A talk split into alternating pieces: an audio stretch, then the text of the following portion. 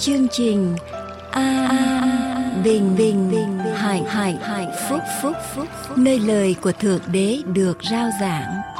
Vì nhân loại sống, chẳng phải chỉ nhờ vật chất mà thôi, mà còn nhờ mọi lời phán ra từ miệng thượng đế toàn năng. Như vậy, đức tin đến bởi sự người ta nghe, mà người ta nghe là khi lời của thượng đế được rao giảng mọi liên lạc xin quý vị vui lòng gửi về mạng toàn cầu tại địa chỉ anbinhhạnhphúc.com anbinhhạnhphúc.com hoặc điện thoại miễn phí số 1 888 901 4747. Kính đại cha thánh đời đời của chúng con ở trên trời cao. Chúng con tha thiết nài xin thánh linh của Chúa ngự trị giữa vòng của chúng con, ban ơn ở trên lời của Ngài.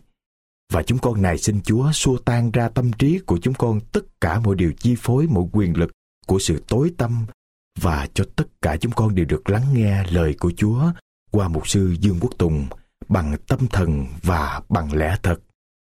Chúng con tạ ơn Chúa.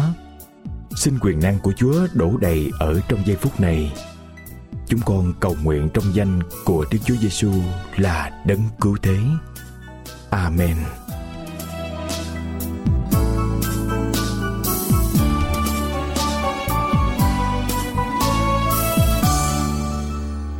Giêsu xóa tội, cho tôi thoát vui thay Chúa tha hết tội, cho tôi trắng trong dày sống vui bay từ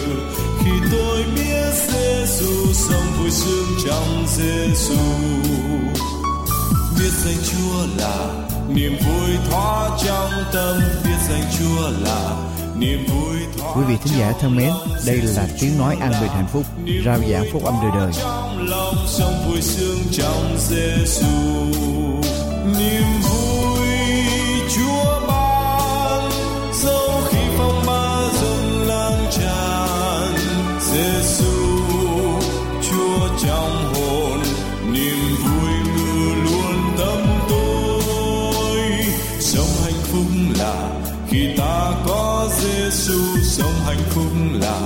là khi ta có Giêsu sống hạnh phúc là mời ngày Chúa vô hồn, sống hạnh phúc trong Giêsu sống hạnh phúc trong Giêsu sống hạnh phúc trong Giêsu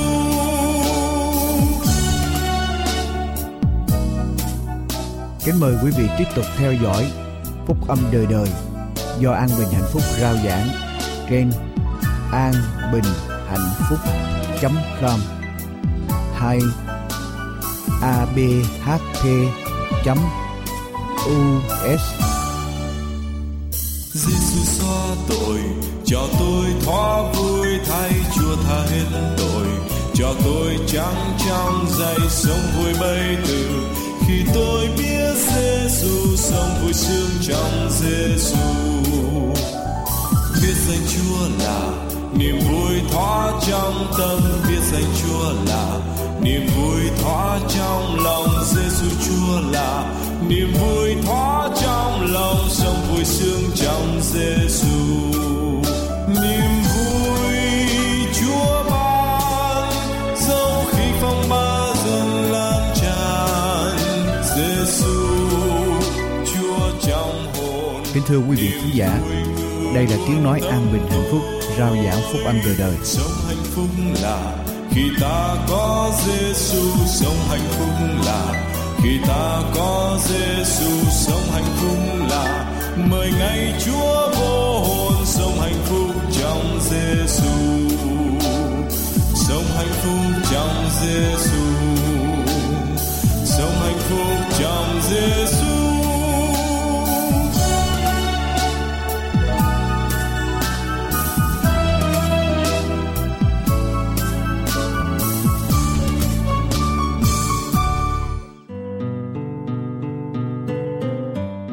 Hỡi các nước, hãy ngợi khen Đức Giê-hô-va. Hỡi các dân, khá ca tụng Ngài. Vì sự nhân từ Ngài rất lớn cho chúng ta. Sự chân thật Đức Giê-hô-va còn đến đời đời. Hallelujah.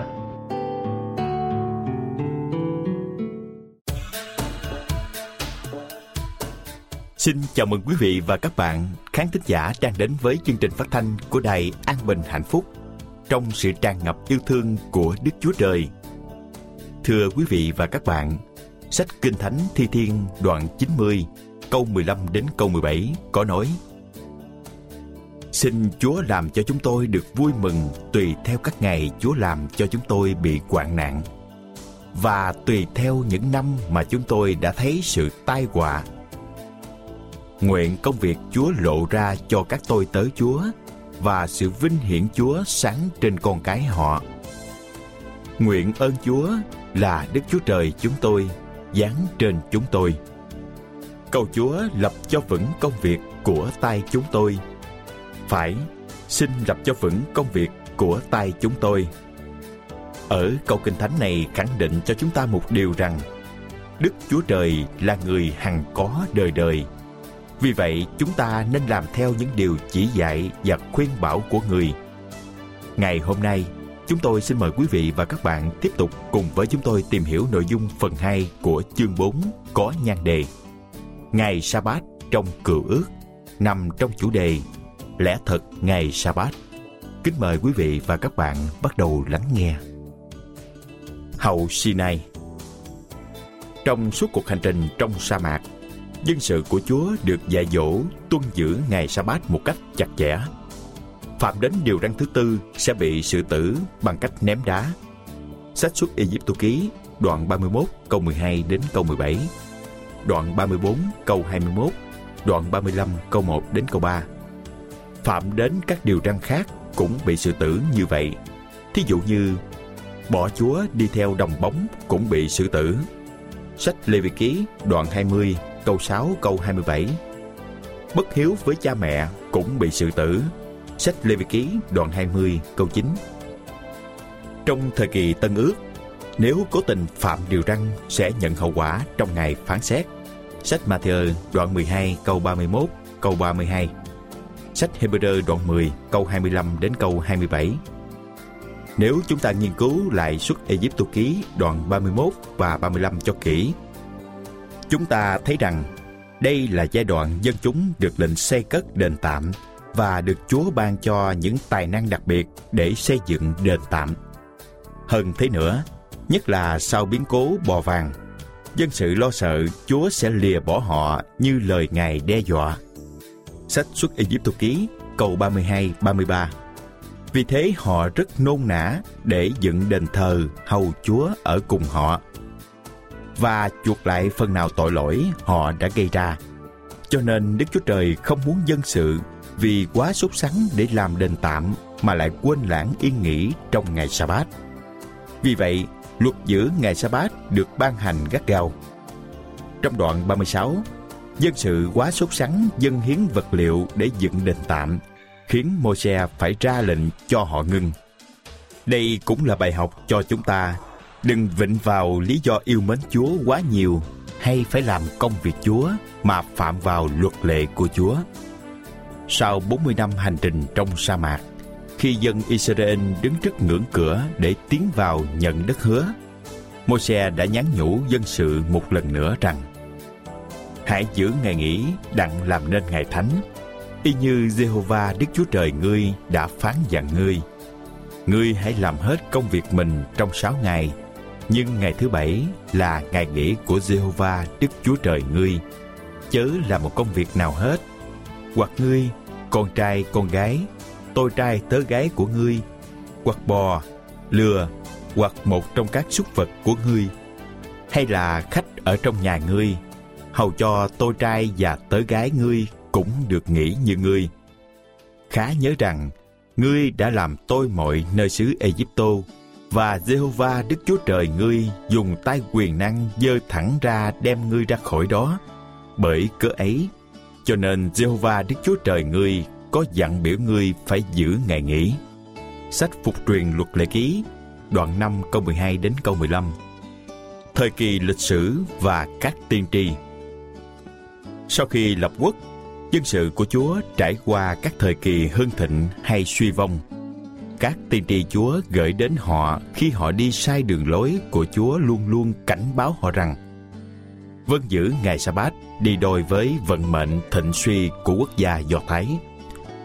Ezechiel đoạn 20 câu 15 đến câu 16 Vả, ta cũng đã thề cùng chúng nó trong đồng vắng rằng ta sẽ không đem chúng nó vào đất mà ta đã định cho chúng nó là đất đượm sữa và mật ong.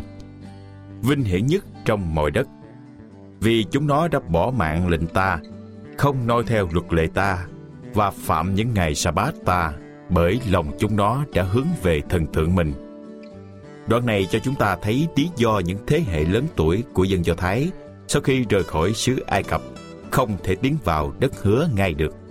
Họ đã chết trong sa mạc vì trái mạng lệnh và phạm ngày sa bát. Ezechiel đoạn 22 câu 26 các thầy tế lễ nó phạm luật pháp ta và làm dơ vật thánh ta chẳng phân biệt cái gì là thánh, cái gì là tục chẳng khiến người ta phân biệt cái gì là ô uế, cái gì là tinh sạch. Nhắm mắt chẳng xem các ngày sa bát ta, và ta bị nói phạm giữa chúng nó. Esai cũng nói tiên tri rằng trong kỳ cuối cùng, người của mọi dân tộc sẽ trở về thờ phượng Chúa và giữ ngày sa bát thánh. Kinh Thánh chép rằng, các người dân ngoại về cùng Đức Giê-hô-va đặng hầu việc Ngài, đặng yêu mến danh Đức Giê-hô-va đặng làm tôi tớ Ngài, tức là hết thảy những kẻ giữ ngày sa bát cho khỏi làm ô uế. Và cầm vững lời giáo ước của ta thì ta sẽ đem họ lên trên núi thánh ta làm cho họ vui mừng trong nhà cầu nguyện ta. Của lễ thiêu và hy sinh họ dân trên bàn thờ ta sẽ được nhận lấy vì nhà ta sẽ gọi là nhà cầu nguyện cho mọi dân tộc.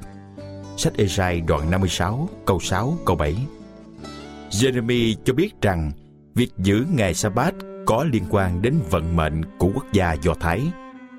Jeremy viết, Đức Giê-hô-va phán, Nếu các ngươi chăm chỉ nghe ta, nếu các ngươi không khiêng gánh vào cửa thành ấy trong ngày sa bát, nếu các ngươi biệt riêng ngày sa bát ra thánh và không làm việc gì trong ngày đó, thì các vua và các quan trưởng ngồi trên ngai David sẽ cởi xe cưỡi ngựa cùng với các quan trưởng người Juda và dân cư Jerusalem do cửa thành ấy mà vào và thành ấy sẽ còn đời đời. Sách Jeremy đoạn 17 câu 24 25. Sau khi trở về lập quốc trở lại từ Babylon, Nehemi kêu gọi dân sự làm một cuộc cách mạng, quay trở về với đường lối của Chúa, đặc biệt là việc giữ ngày Sa-bát. Tổ phụ các ngươi há chẳng đã làm như vậy sao? Nên nổi Đức Chúa Trời há chẳng có dẫn tai họa kia đến trên chúng ta và trên thành này ư? Còn các ngươi làm ô uế ngày sa bát mà tăng thêm cơn thạnh nộ cho Israel. Sách Nehemi đoạn 13 câu 18 Ezechiel thì cho biết rằng Ngày sa bát là dấu mà Chúa biệt riêng dân sự của Ngài ra thánh giữa các muôn dân thế gian. Hơn thế nữa, Ngày sa bát còn là dấu để họ nhận biết Chúa là Đức Chúa Trời của họ. Ta cũng cho chúng nó những ngày sa bát ta là một dấu giữa ta và chúng nó, đặng chúng nó biết rằng ta là Đức Giê-hô-va biệt chúng nó ra thánh. Hãy biệt những ngày sa bát ta ra thánh, nó sẽ làm dấu giữa ta và các ngươi, hầu cho các ngươi biết rằng ta là Giê-hô-va Đức Chúa Trời các ngươi. Sách Ezechiel đoạn 20 câu 12 câu 20 Trong thời kỳ chia đôi đất nước tại vương quốc miền Bắc tức Israel tiên tri Amos cảnh cáo thái độ dân sự khi giữ ngày sa-bát. Họ coi ngày sa-bát như là một gánh nặng. Họ mong ngày sa-bát mau hết để họ có thể tự do làm những công việc ác mà họ mong làm. Chúa sẽ chẳng bao giờ quên những hành động và thái độ này của họ. Các ngươi là người nuốt những kẻ nghèo nàn, làm hao mòn những kẻ khốn cùng trong đất. Hãy nghe điều này. Các ngươi nói rằng, khi nào trăng mới sẽ qua, cho chúng ta có thể bán lúa miếng, và ngày sa bát qua, đặng chúng ta mở kho lúa mì mà bớt ê pha. Thêm nặng siết lơ và dùng cân dối giả đặng phỉnh gạt, đặng chúng ta lấy bạc mua kẻ khốn nạn lấy một đôi dép mua kẻ nghèo nàn và bán cho đến lép lừng của lúa mì. Sách Amos, đoạn 8, câu 4 đến câu 6. Esai cho biết tình trạng còn tồi tệ hơn nữa tại vương quốc miền Nam là xứ Juda. Dân sự tại đây hòa lẫn tội ác với sự nhóm hiệp thánh trong ngày sa-bát. Thôi, đừng dân của lễ chay vô ích cho ta nữa. Ta gớm ghét mùi hương. Ngày trăng mới, ngày sa-bát cùng sự trao nhóm hội, ta chẳng khứng chịu tội ác hội hiệp nơi lễ trọng thể. Sách Esai đoạn 1 câu 13 Tới đây, chúng ta biết chắc được một điều là ngày sa bát rất quan trọng trong thời cựu ước. Phước hạnh hay rủa xả có thể đi đôi với việc giữ ngày sa bát. Kính thưa quý vị và các bạn khán thính giả nghe đài thân mến, Vậy là chúng ta đã vừa cùng nhau tìm hiểu nội dung phần 2 của chương 4.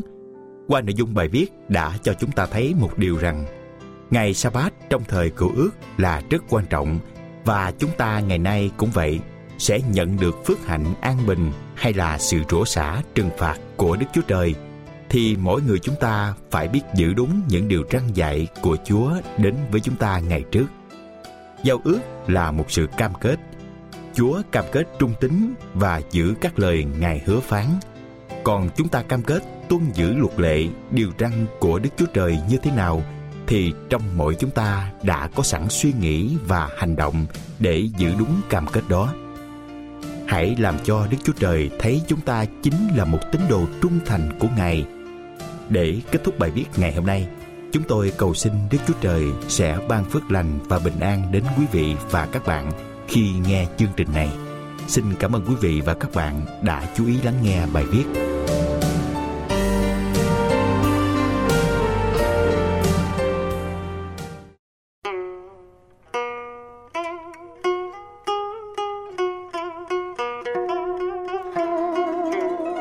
chương trình an bình và hạnh phúc, rao giảng phúc âm đời đời cho người Việt.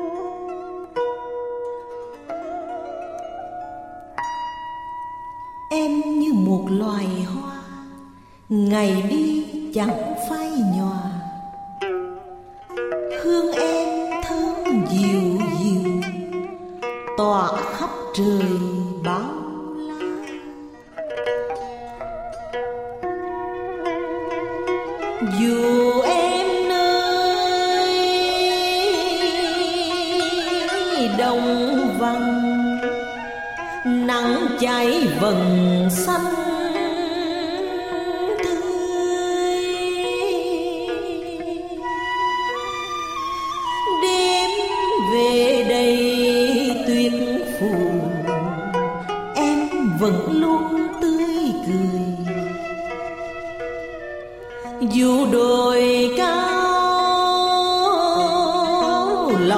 gió bão tố vẫn bình yên.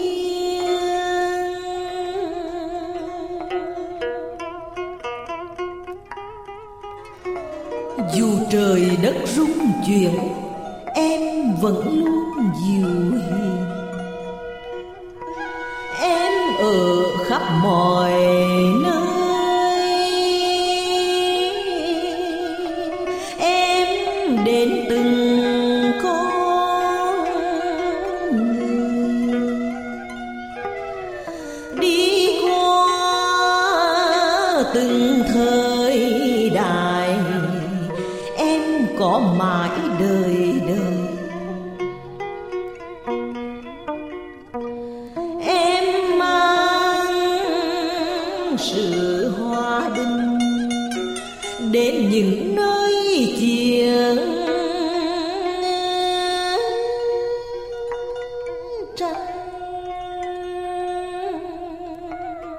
Chương trình phát thanh an bình và hạnh phúc, rao giảng phúc âm đời đời cho người Việt.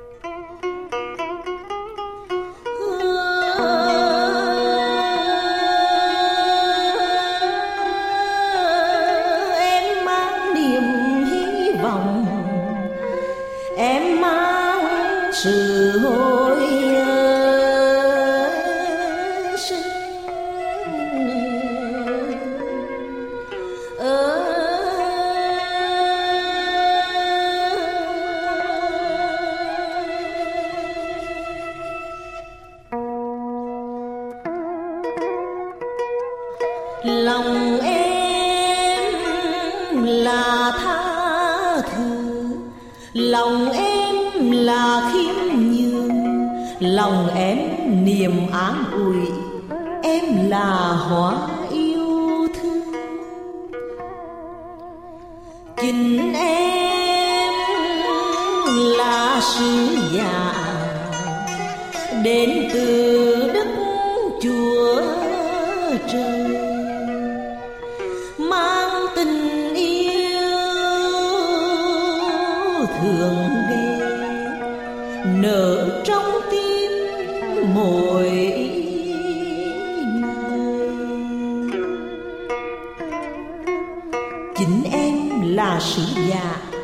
Đến từ đức chúa trời.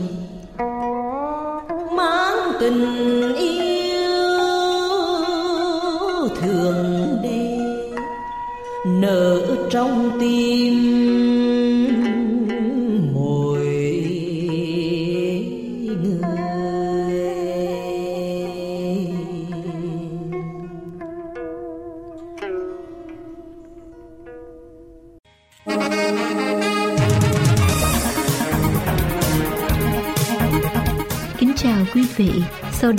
tôi kính mời quý vị theo dõi phần giảng luận qua mục sư Dương Quốc Tùng. Kính chào quý vị thính giả thân mến. Xin được gửi đến quý vị đề tài thái độ hạnh phúc thứ nhất mà Đức Chúa Giêsu giảng dạy. Tôi xin đọc một câu kinh thánh trước khi tôi nói chuyện cùng quý vị. Kinh thánh lời của Chúa trong sách Matthew đoạn 5 câu thứ 3. Matthew đoạn 5 câu thứ 3 có nói như vậy. Phước cho những kẻ có lòng khó khăn, vì nước thiên đàng là của những kẻ ấy. Phước cho những kẻ có lòng khó khăn, vì nước thiên đàng là của những kẻ ấy. Thưa quý vị, chữ phước ở đây còn có nghĩa là hạnh phúc. Hạnh phúc cho những kẻ có lòng khó khăn vì nước thiên đàng là của những kẻ. Thưa quý vị, hạnh phúc là một danh từ trừu tượng. Chúng ta nghĩ tới nó thật nhiều. Chúng ta mỗi người đều đi tìm nó, đuổi bắt hạnh phúc. Chúng ta đuổi bắt hạnh phúc qua danh vọng. Chúng ta đuổi bắt hạnh phúc qua nghề nghiệp. Chúng ta đuổi bắt hạnh phúc qua tình yêu. Chúng ta đuổi bắt hạnh phúc qua tri thức, qua kiến thức, qua sức khỏe, qua tôn giáo. Các hình thức tôn giáo khác nhau. Mà có đôi lúc chúng ta thấy rằng hạnh phúc vẫn lang thang đâu đó ở trong cuộc đời. Hạnh phúc vẫn lang thang ở trong thời gian và trong không gian. Có nhiều lúc chúng ta tưởng chừng như mình đã bắt được hạnh phúc ở trong tay. Nhưng rồi, một thoáng giây, nó vụt thoát đi mất. Chỉ để lại những băn khoăn, khoác khỏi ở trong tâm hồn của chúng ta. Nó chỉ để lại những trống vắng, cô đơn ở trong cuộc đời. Có bao lần chúng ta đã từng nghĩ rằng nếu tôi có được món đồ đẹp đó, nếu tôi có được chiếc xe đắt tiền đó, tôi sẽ có hạnh phúc. Nếu ngày nào đó tôi tìm được một người yêu tôi thật lòng, tôi sẽ có hạnh phúc. Nếu tôi đừng bị khó khăn ở trong tài chánh, tôi sẽ vui mừng với hoàn cảnh sống của tôi hơn. Nếu tôi học hành thành tài, tôi sẽ vui vẻ hơn ở trong cuộc sống của tôi. Và rồi biết bao nhiêu chữ nếu nữa phải không thưa quý vị? Biết bao nhiêu lần nếu. Nhưng rồi, chúng ta có được những điều đó ở trong tay. Rồi hạnh phúc cũng chẳng bao giờ đến với chúng ta. Tôi muốn nói với quý vị một điều rằng, tất cả những ước muốn đó của quý vị, dù cho một ngày kia nó có trở thành sự thật, nó cũng không bảo đảm cho quý vị một cuộc sống hạnh phúc xin quý vị nghe lại. Tất cả những cái ước muốn của chúng ta, tất cả những cái nếu của chúng ta, dù cho một ngày kia nó có trở thành sự thật, cũng không bảo đảm cho chúng ta có được một cuộc sống hạnh phúc, thưa quý vị. Những cái đồ vật mà chúng ta ước muốn đó, nó mới ngày hôm nay, nó cũ ngày mai mỗi người ở trong chúng ta ít nhất đã từng trải qua một lần khám phá rằng những chiếc xe mới, những món đồ mới, căn nhà mới, những đồ vật chúng ta sắm được không cho chúng ta một niềm hạnh phúc vĩnh cửu lâu bền được. Có gì trên thế gian này là mãi mãi tồn tại đâu, thưa quý vị. Khi chúng ta vừa có được ở trong tay điều mình ao ước, chúng ta hân hoan, chúng ta vui mừng, chúng ta nhảy nhót. Nhưng rồi sau đó chúng ta phải đương đầu với thực tế, đương đầu với những rắc rối mà niềm hạnh phúc đó mang đến cho chúng ta. Rồi hạnh phúc lại đi đâu mất. Rồi chúng ta lại ao ước những điều khác. Rồi chúng ta lại cay đắng ở trong cuộc đời.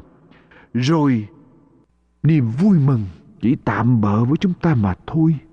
Rồi chúng ta hụt hẫng chơi vơi. Hạnh phúc dường như có đôi cánh chấp bay đi mất. Có một người thanh niên anh ta ao ước có được một chiếc xe thể thao đắt tiền. Anh ta tưởng tượng ở trong đầu mình tưởng tượng anh ta ngồi ở trong xe, cầm tay lái, ngửi được cái mùi thơm của nệm xe mới toanh anh tưởng tượng, anh bỏ số mạnh, rồi chiếc xe vụt chạy, bay lên ở trên đồi. Rồi anh làm việc hăng say. Anh được lên cấp, rồi lên lương. Anh có thể có tiền để trả góp mua chiếc xe đó. Anh mua được chiếc xe. Anh lái xe. Xe bóng loáng. Rồi những người thanh niên khác nhìn anh trầm trồ rồi những cô gái trẻ đẹp ngưỡng mộ anh sẵn sàng đi với anh khi anh mời họ ngồi trên xe anh ta được hạnh phúc anh ta vui vẻ vì ước mơ của mình đã thành sự thật. Nhưng rồi, tới lúc phải trả tiền mỗi tháng cho chiếc xe mà anh ao ước. Cái số tiền lương được tăng lên cho anh. Không đủ để trả mỗi tháng. Anh phải bù thêm vào để trả tiền. Cho chiếc xe mỗi tháng. Rồi những cô gái đến với anh. Vì vẻ đẹp của chiếc xe, đòi anh phải dẫn đến những nhà hàng sang trọng. Đòi anh phải mua cho họ những món quà đắt giá. Những người lái xe ở nhà hàng, khi anh lái xe đến và họ lái xe đi đậu ở chỗ đậu giùm anh, lại đòi hỏi tiền tiếp cao hơn cho họ. Rồi, mỗi tháng anh đem xe đến hãng bảo trì, anh phải trả tiền nhiều hơn để bảo trì chiếc xe của anh. Người thanh niên thích đánh bóng chiếc xe của mình, nhưng chỉ được vài tháng đầu thôi. Rồi những tháng sau, anh bắt đầu thấy những vết trầy những hạt cát nhỏ ở trên sơn của xe. Anh bắt đầu cảm thấy mệt mỏi. Vì sự đòi hỏi của chiếc xe và vì sự đòi hỏi của những người bạn mới mà anh có, anh tự hỏi các cô gái này muốn đi chơi với anh. Họ mến anh hay họ mến chiếc xe của anh? Họ thích ngồi ở trên chiếc xe của anh. Anh ta vui mừng khi có chiếc xe, nhưng đó chỉ là tạm thời mà thôi kinh thánh. Lời của chúa dạy ở trong sách truyền đạo đoạn 3 câu 1 trở đi rằng phàm sự gì đều có thì tiết mọi việc ở dưới trời đều có kỳ định, có kỳ sanh ra, có kỳ chết, có kỳ trồng, có kỳ nhổ vật đã trồng, có kỳ giết có kỳ chữa lành có kỳ phá vỡ và có kỳ xây cắt có kỳ khóc có kỳ cười có kỳ than vãn và có kỳ nhảy múa có kỳ ném đá và có kỳ nhóm đá lại có kỳ ôm ấp và có kỳ chẳng ôm ấp có kỳ tìm và có kỳ mất có kỳ giữ lấy và có kỳ ném bỏ có kỳ xé rách và có kỳ may có kỳ nín lặng và có kỳ nói ra có kỳ yêu và có kỳ gắt có kỳ đánh giặc và có kỳ hòa bình mọi sự việc ở dưới thế gian này đều có kỳ định. Mới đó, cũ đó, nếu chúng ta xây dựng cái niềm hạnh phúc của chúng ta, đặt căn bản cho niềm hạnh phúc của chúng ta trên vật chất, trên hoàn cảnh, thưa quý vị, hạnh phúc không phải do vật chất mang đến, mà tùy thuộc vào thái độ của ta đối với vật chất ấy nếu tiền đem đến hạnh phúc, thì tại sao có rất nhiều người giàu vẫn không có hạnh phúc? Thưa quý vị, có tiền mua được nhiều về vật chất, nhưng tiền không bảo đảm chúng ta sẽ mua được sức khỏe, tiền không bảo đảm chúng ta sẽ mua được tình cảm. Thưa quý vị, tiền cũng không bảo đảm rằng chúng ta sẽ mua được hạnh phúc. Nếu nghèo làm mất hạnh phúc thì tại sao? Việt nam chúng ta lại có những câu ca dao sao? Đầu tôm, nấu với ruột bầu. Chồng chan, vợ húp. Gật đầu, khen ngon. Có những gia đình nghèo. Chỉ đủ ăn mỗi ngày, nhưng vợ, chồng sống hạnh phúc với nhau, thương yêu nhau. Nhưng có những gia đình giàu tiền bạc đầy giấy nhưng vợ, chồng cha mẹ với con cái. Không hòa thuận, không thương yêu nhau. Cho nên, thưa quý vị, tiền chưa chắc đã đem đến hạnh phúc cho chúng ta. Hay là chúng ta có những câu ca dao sao? Tháng chạp là tháng trồng khôi, tháng giêng trồng đậu, tháng hai trồng cà, tháng ba cày vỡ ruộng ra, tháng tư làm mạ, mưa sa đầy đồng. Ai ơi cùng vợ cùng chồng. Chồng cày, vợ cấy, trong lòng vui thay. Đó là hạnh phúc, phải không thưa quý vị? Chưa chắc hạnh phúc đến bởi vật chất, nhưng cùng vợ cùng chồng, thật là hạnh phúc. Nếu hạnh phúc từ vật chất mang đến thì tôi xin hỏi, có nhiều người trong chúng ta có đầy giấy vật chất, nhưng chúng ta vẫn cảm thấy thiếu thốn cô đơn chán nản ở trong cuộc trời nếu chúng ta không sửa đổi tư tưởng của chúng ta chúng ta sẽ không tìm được hạnh phúc ở trong hoàn cảnh sống của chúng ta. Chúng ta phải thay đổi thái độ của chúng ta. Với cuộc sống thì chúng ta mới có được hạnh phúc. Và Đức Chúa Giêsu đã dạy cho chúng ta tám cái thái độ mà chúng ta nên có để có được hạnh phúc, thưa quý vị. Tám thái độ mà chúng ta nên có để có được hạnh phúc tám cái thái độ này liên quan với nhau chúng ta nên có tất cả tám thái độ để có thể bảo đảm được hạnh phúc ở trong cuộc đời của chúng ta. Tôi xin đọc sách Matthew đoạn 5 câu 1 trở đi. Sách Matthew đoạn 5 câu 1 trở đi ở đây là giữa cái phước hạnh hay là những cái thái độ hạnh phúc mà Đức Chúa Giêsu dạy cho những người đi theo Ngài. Matthew đoạn 5 câu 1 Trở đi, phước cho những kẻ có lòng khó khăn vì nước thiên đàng là của những kẻ ấy. Phước cho những kẻ than khóc vì sẽ được yên ủi. Phước cho những kẻ du mì vì sẽ hưởng được đất. Phước cho những kẻ đói khát sự công bình vì sẽ được no đủ. Phước cho những kẻ hay thương xót vì sẽ được thương xót. Phước cho những kẻ có lòng trong sạch vì sẽ thấy Đức Chúa Trời. Phước cho những kẻ làm cho người hòa thuận vì sẽ được gọi là con của Đức Chúa Trời. Phước cho những kẻ chịu bắt bớ vì sự công bình, vì nước thiên đàng là của những kẻ ấy. Thưa quý vị, cái chữ phước ở đây, ở trong tiếng Hy Lạp là Makarios. Makarios có nghĩa là hạnh phúc thay. Hạnh phúc thay cho những kẻ có lòng khó khăn vì nước thiên đàng là của những kẻ tôi xin nói đến cái thái độ thứ nhất để chúng ta có hạnh phúc theo lời dạy của Đức Chúa Giêsu, hạnh phúc thay cho những kẻ có lòng khó khăn. Vì nước thiên đàng là của những kẻ lòng khó khăn ở đây tức là tận ở trong tâm hồn của chúng ta chúng ta nhận thức được sự nghèo nàn của ta. Câu này có thể được dịch là phước cho những kẻ nghèo khó ở trong tâm linh. Phước cho những người biết rằng mình bị nghèo khó, nghèo nàn ở trong tâm linh.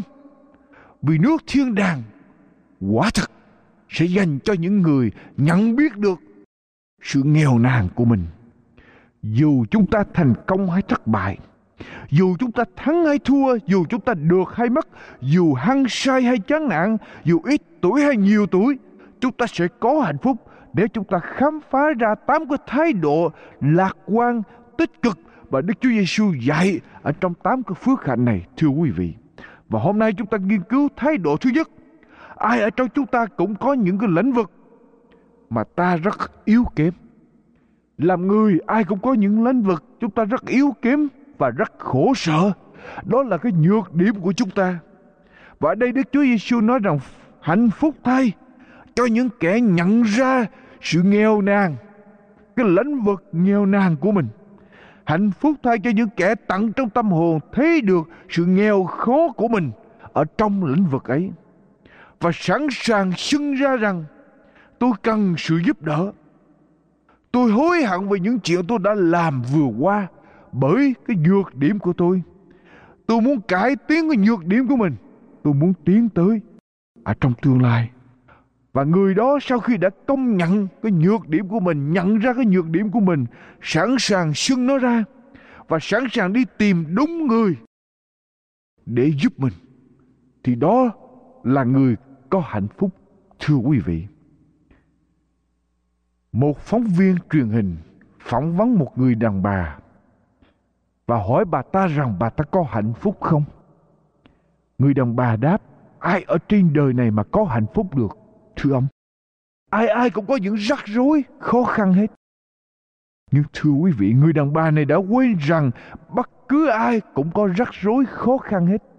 Giàu cũng như nghèo, địa vị cũng như không địa vị, học thức cũng như không hạnh, học thức. Ai nấy cũng đều có rắc rối, khó khăn hết. Nhưng không phải mọi người đều mất hạnh phúc ở trong cuộc sống này, thưa quý vị. Đức Chúa Giêsu không hứa ban cho những người tin Ngài một đời sống không có rắc rối, khó khăn. Chúa có phán ở trong sách văn đoạn 16 câu 33 rằng ta đã bảo cho các ngươi những điều đó. Hầu cho các ngươi có lòng bình yên ở trong ta các ngươi sẽ có sự hoạn nạn ở trong thế gian. Nhưng hãy cứ vững lòng ta đã thắng thế gian rồi. Ở đây Chúa Giêsu nói như thế nào thưa quý vị? Các ngươi các ngươi sẽ có hoạn nạn nhưng hãy cứ vững lòng, vì ta đã thắng thế gian rồi. Để cho các ngươi có lòng bình yên ở trong ta. Ngài không hứa với chúng ta rằng chúng ta sẽ không có rắc rối khó khăn. Nhưng chúa hứa với chúng ta rằng chúa sẽ ban cho chúng ta sự vui mừng. Chúa sẽ ban cho chúng ta hạnh phúc và chúa sẽ ban cho chúng ta sự bình an ở trong tâm hồn của chúng ta, thưa quý vị. Sách Giăng đoạn 15 câu số 11 Giăng đoạn 15 câu thứ 11 Đức Chúa Giêsu phán rằng, ta nói cùng các ngươi những điều đó, hầu cho sự vui mừng của ta ở trong các ngươi, và sự vui mừng của các ngươi được trọn vẹn. Chúa báo trước cho chúng ta, để chúng ta có được sự vui mừng của Chúa ở trong lòng của chúng ta. Chúa ban cho chúng ta sự bình yên Chúa ban cho chúng ta hạnh phúc, Chúa ban cho chúng ta sự vui mừng. Dầu rằng chúng ta sống có gặp những sự khó khăn, rắc rối xảy ra cho cuộc sống của chúng ta, thưa quý vị. Hạnh phúc không phải là do nơi có rắc rối hay không. Hạnh phúc là do nơi thái độ của chúng ta. Nếu chúng ta có một thái độ lạc quan hơn ở trong hoàn cảnh của mình, ta sẽ tìm được hạnh phúc và bước đầu tiên ở trong tám bước đưa đến hạnh phúc là chúng ta đối diện với nhược điểm của mình, hay chúng ta đối diện với cái lĩnh vực mà mình gặp khó khăn ở trong cuộc đời.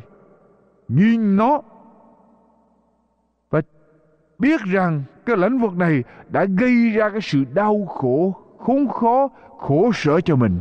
Cái lĩnh vực này có thể là tiền bạc, có thể là về tài chính, có thể về nghề nghiệp khả năng nghề nghiệp của chúng ta, có thể là học thức của chúng ta, có thể là tình cảm của chúng ta, có thể là ở trong tâm linh của chúng ta.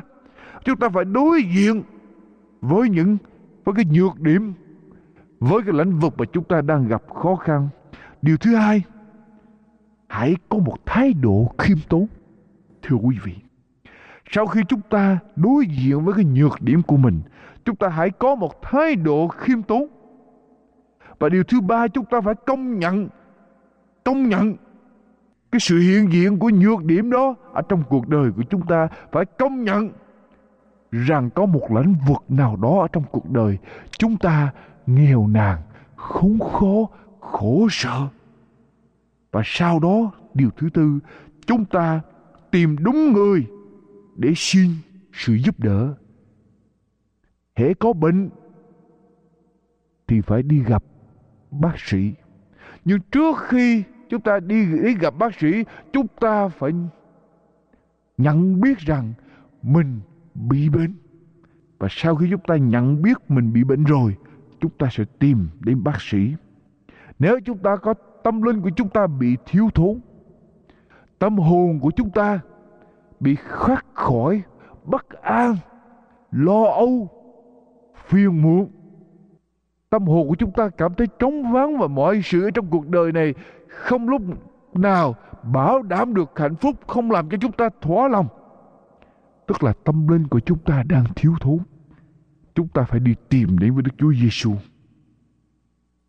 chúng ta phải đi tìm đến với Đức Chúa Giêsu ví dụ, nếu nghề nghiệp của chúng ta không được thành công, chúng ta phải công nhận rằng mình không có đủ khả năng để thành công, rồi ta phải cố gắng dẹp lòng tự ái của chúng ta để đi học hỏi từ những người giỏi hơn chúng ta.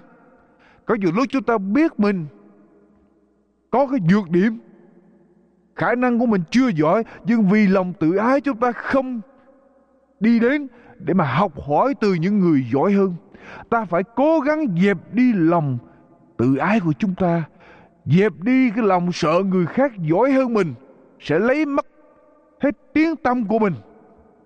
Thì chỉ đến lúc đó chúng ta mới có thể nhờ cái người giỏi hơn mình giúp mình được.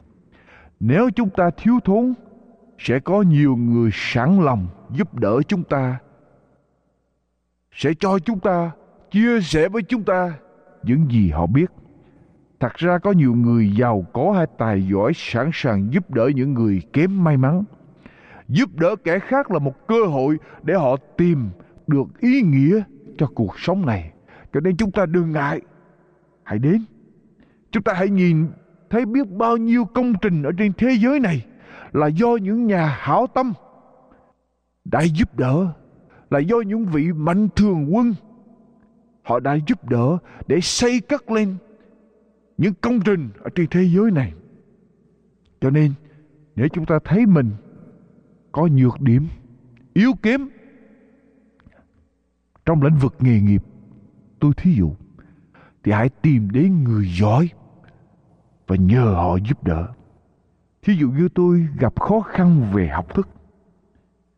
Nền văn minh của nhân loại càng ngày càng tiến, học thức ngày hôm nay mênh mông như biển cả, nhất là trong những ngành liên quan về điện tử. Bất cứ môn học nào cũng, những cuộc nghiên cứu khám phá làm cho số kiến thức gia tăng quá mau quá nhiều để chứa ở trong cái bộ óc quá nhỏ của chúng ta. Cho nên người ta phải chuyên môn về một lĩnh vực nhỏ nào đó thôi. Cho nên không ai biết được tất cả mọi sự. Và không ai dám tự hào rằng mình biết hết mọi sự. Ai cũng có những điều mình không biết. Và vì mình biết rằng có những điều mình không biết, mình phải đi đến để nhờ sự giúp đỡ từ những người giỏi hơn mình. Có một người đi học. Ở trong một lớp toán đại số ở tại đại học. Anh ta không biết gì hết ở trong môn học này. Nhưng mà anh ta lại giỏi những môn khác. Sinh viên này ngồi ở trong lớp tuần thứ nhất, thầy giảng và hỏi cả lớp rằng, tất cả mọi người có hiểu không? Mọi người đều nói hiểu. Cho nên anh ta cũng nói hiểu luôn. Tại vì anh ta không dám nói thật ở trong lòng. Tuần lễ thứ nhì cũng vậy. Khi thầy hỏi tất cả có hiểu hay không? Sinh viên này cũng nói hiểu. Nhưng rồi ở trong bài thi đầu tiên, anh đã thất bại. Rồi những tuần lễ kế tiếp, anh cũng trả lời hiểu hết hiểu hết. Cuối khóa đó, anh không đủ điểm cho bài thi của anh. Lòng tự ái của anh anh ta không chấp nhận cái lĩnh vực nghèo nàn của mình. Có lẽ anh ta sẽ học khá hơn ở trong lớp toán này. Nếu anh thú nhận với ông thầy về cái dở của mình, rằng anh chưa hiểu được, đôi lúc chúng ta cũng vậy, thưa quý vị. Chúng ta chạy theo đám đông mà không chấp nhận cái khả năng thật sự của mình, cho nên chúng ta thất vọng. Chúng ta chạy theo đám đông vì tự ái vì sợ dư lượng chĩa mũi vui vào mình phước cho những người nhìn ra được nhược điểm nhìn ra được sự nghèo nàn của mình nhìn ra điều mình cần kìa Đức Chúa Giêsu phán rằng một kho tàng như thiên đàng đang dành cho người ấy. Hạnh phước thay, hạnh phúc thay cho những người nhận ra được sự nghèo nàn của mình. Kìa, nước thiên đàng là của những kẻ một kho tàng hạnh phúc đang dành cho những người nhận ra được nhược điểm của mình. Quả thật, ở trong cuộc đời của chúng ta ai ai cũng có những lĩnh vực mà mình vô cùng yếu đuối Quả thật ở trong cuộc đời của chúng ta ai ai cũng có những lĩnh vực mà mình vô cùng nghèo nàn, bất lực. Nhưng mà chúng ta sợ bị xã hội từ chối, chúng ta sợ dư luận quần chúng, chúng ta sợ mất thể diện. Rồi chúng ta tìm đủ mọi cách để che giấu nhược điểm đó. Nhưng tặng ở trong đáy lòng khi chúng ta ở một mình, chúng ta khổ sở ray rứt, cay đắng lấy mình. Chúng ta tự hỏi tại sao mình phải làm vậy Tại sao mình không thể sống được con người thật của mình? Tại sao mình cứ che giấu? Sợ người ta chê cười. Che giấu cái nhược điểm của mình. Mà nếu có che giấu, nó có đi đâu? Nó có biến đâu? Mà nó vẫn nằm ở đó. Rồi dần dần chúng ta trở thành nạn nhân của sự che giấu đó. Như là cậu học trò kia, người sinh viên kia. Nếu người sinh viên đó công nhận sớm với lại giáo sư của mình, rằng mình không hiểu thì cậu thì thanh niên đó sinh viên đó đã có cơ hội để cải tiến để phát triển vì công nhận quá trễ cho nên sinh viên đó không theo kịp được với lớp và rồi sinh viên đó đã bị thi rớt ở trong cuối khóa. Nói đến lĩnh vực tâm linh ở trong giây phút này, thưa quý vị, cũng đến lúc chúng ta nên thành thật và khiêm tốn với đức chúa trời. Chúng ta phải thừa nhận rằng mỗi người trong chúng ta rất nghèo nàn trong lĩnh vực tâm linh. Chúng ta phải thừa nhận rằng mỗi người trong chúng ta rất nghèo nàn trong lĩnh vực tâm linh phải thành thật mà nói thì một người số người ở trong chúng ta có nghi ngờ về chúa chúng ta nghi ngờ sự hiện hữu của đức chúa trời hay thượng đế toàn năng và có nhiều người ở trong chúng ta sao lãng đời sống tâm linh chúng ta chạy theo vật chất Chúng ta để cho tâm linh của chúng ta đối khác. Chúng ta sẽ làm gì? Với sự nghi ngờ của chúng ta về Thượng Đế Toàn Năng, chúng ta sẽ làm gì với sự đói khác ở trong tâm linh của chúng ta thưa quý vị? Chúng ta nên đến và nói thật với Chúa rằng nếu Chúa, nếu Ngài có thật, con không tin ở Ngài bây giờ con mong ước rằng con có thể tin được Ngài. Và nếu không tin ở Ngài là một điều sai lầm. Nếu không tin ở Ngài là một điều sai lầm. Xin Thượng Đế tha thứ cho con và giúp con tin nhận, tin ở Ngài. Cái điều nghèo nàn ở trong tâm linh mà chúng ta có là chúng ta không tin ở Thượng Đế thưa quý vị. Chúng ta không đặt niềm tin của chúng ta, chúng ta không đặt cái căn bản cho cuộc đời của chúng ta ở trên thượng đế cho nên đó là cái điểm nghèo nàn trong tâm linh của chúng ta nếu chúng ta thú nhận một cách thành khẩn với ngài thì ngài sẽ mở đường cho chúng ta để chúng ta có cơ hội tin nhận ngài nếu bạn nói rằng tâm linh của tôi đâu có nghèo nàn, thì đó chính là sự nghèo nàn của tâm linh của bạn Nếu bạn nói rằng tâm linh của tôi đâu có nghèo nàn, thì đó chính là điều nghèo nàn của tâm linh bạn. Bạn cần được thấy sự nghèo nàn của đức tin mình. Đức Chúa Giêsu phán rằng chẳng phải người khỏe cần thầy thuốc đâu, song là người có bệnh, người bị bệnh. Matthew đoạn 9 câu số 12. Matthew đoạn 9 câu thứ 12 chẳng phải người khỏe cần thầy thuốc, song là người có bệnh. Và chúng ta phải công nhận rằng mình đang bị bệnh ở trong tâm linh. Tâm linh của chúng ta nghèo nàn. Cho nên Đức Chúa Giêsu mới mời ở trong sách Matthew, Kinh Thánh sách Matthew đoạn 11 câu 28 rằng Hỡi những kẻ mệt mỏi và gánh nặng Hãy đến cùng ta. Ta sẽ cho các ngươi được yên nghỉ. Chúa mời những người mệt mỏi và gánh nặng Biết rằng mình mệt mỏi và gánh nặng, Biết rằng mình bị nghèo nàn ở trong tâm linh.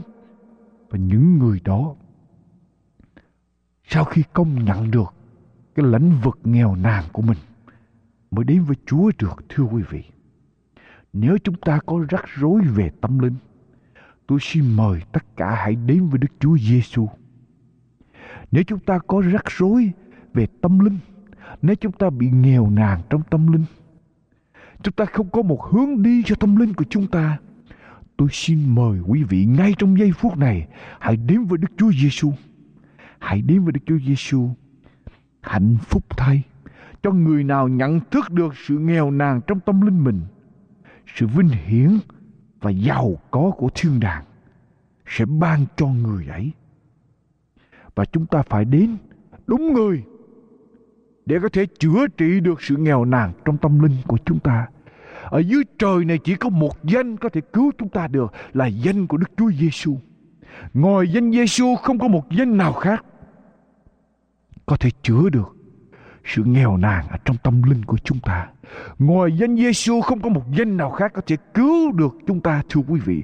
Chỉ có danh Giêsu, không có một danh nào khác. Hãy đến với Ngài công nhận sự nghèo nàn của chúng ta, cầu xin Ngài bày tỏ quyền phép của Ngài ở trong cuộc đời của chúng ta.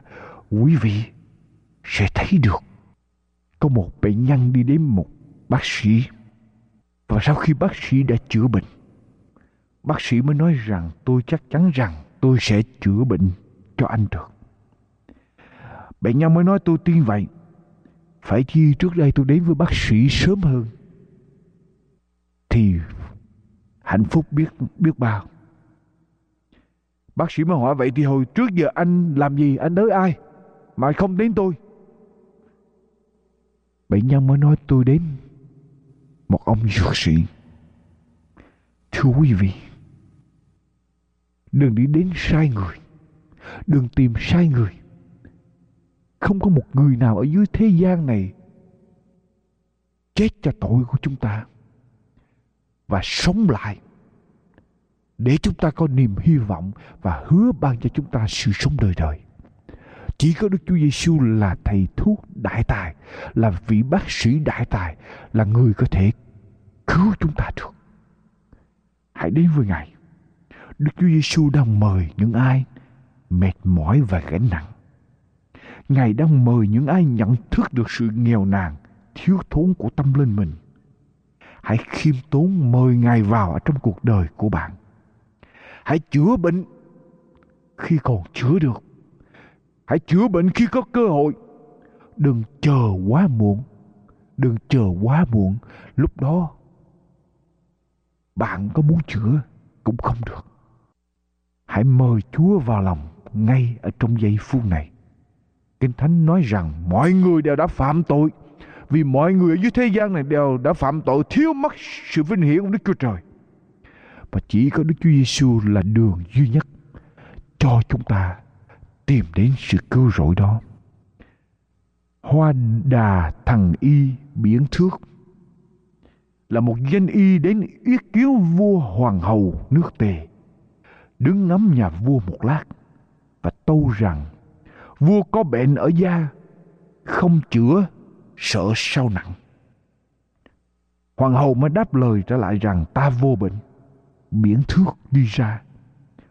Hoàng hậu mới nói rằng, thầy thuốc này kiếm cách lấy tiền, muốn chữa người khỏe để lấy công. Mười hôm sau, thằng y biến thước vào ý kiến vua hoàng hậu một lần nữa. Vua có bệnh ở gan ruột, không chữa mau. Sao tắc khó lòng để mà chữa. Hoàng hậu không trả lời, còn lấy làm không bằng lòng. Biến thước thấy vậy, bỏ ra đi. Cách mười hôm nữa, biến thước vào ý kiến vua hoàng hậu, vừa trông thấy lùi chạy ra ngay hoàng hậu cho người gọi lại hỏi, vì cớ gì mà muốn ra ngay bỏ chạy như vậy? Biển thước tâu rằng bệnh ở ngoài da còn chữa được bằng cách chăm chích. Bệnh ở gan ruột còn chữa được bằng thuốc thang. Nhưng bệnh đã vào tới xương tủy thì không tài nào chữa được nữa bây giờ bệnh của nhà vua đã vào đến xương tủy, cho nên tôi không dám nói mà phải ra ngay. Rồi biển thước ra đi. Năm ngày sau, hoàng hậu phát bệnh. Cho tìm biển thước, thì biển thước đã đi xa rồi. Quả nhiên, hoàng hậu không thầy nào chữa được cho hết bệnh. Và hoàng hậu phải mất mạng lìa đời thưa quý vị đừng để quá trễ hãy công nhận cái sự nghèo nàn ở trong các lĩnh vực của cuộc đời mình và đi tìm ngay sự giúp đỡ thì chúng ta sẽ có cơ hội phát triển và có cả một cái kho tàng của thiên đàng đang dành cho chúng ta. Thưa quý vị, phần giảng luận của mục sư Dương Quốc Tùng đến đây xin tạm chấm dứt. Chúng tôi xin kính mời quý vị liên lạc với chúng tôi để nhận được những cuộn băng của chương trình hôm nay cũng như những tài liệu nghiên cứu kinh thánh do An Bình và Hạnh Phúc thực hiện. Xin quý vị liên lạc với chúng tôi qua điện thoại số 1 888 901 4747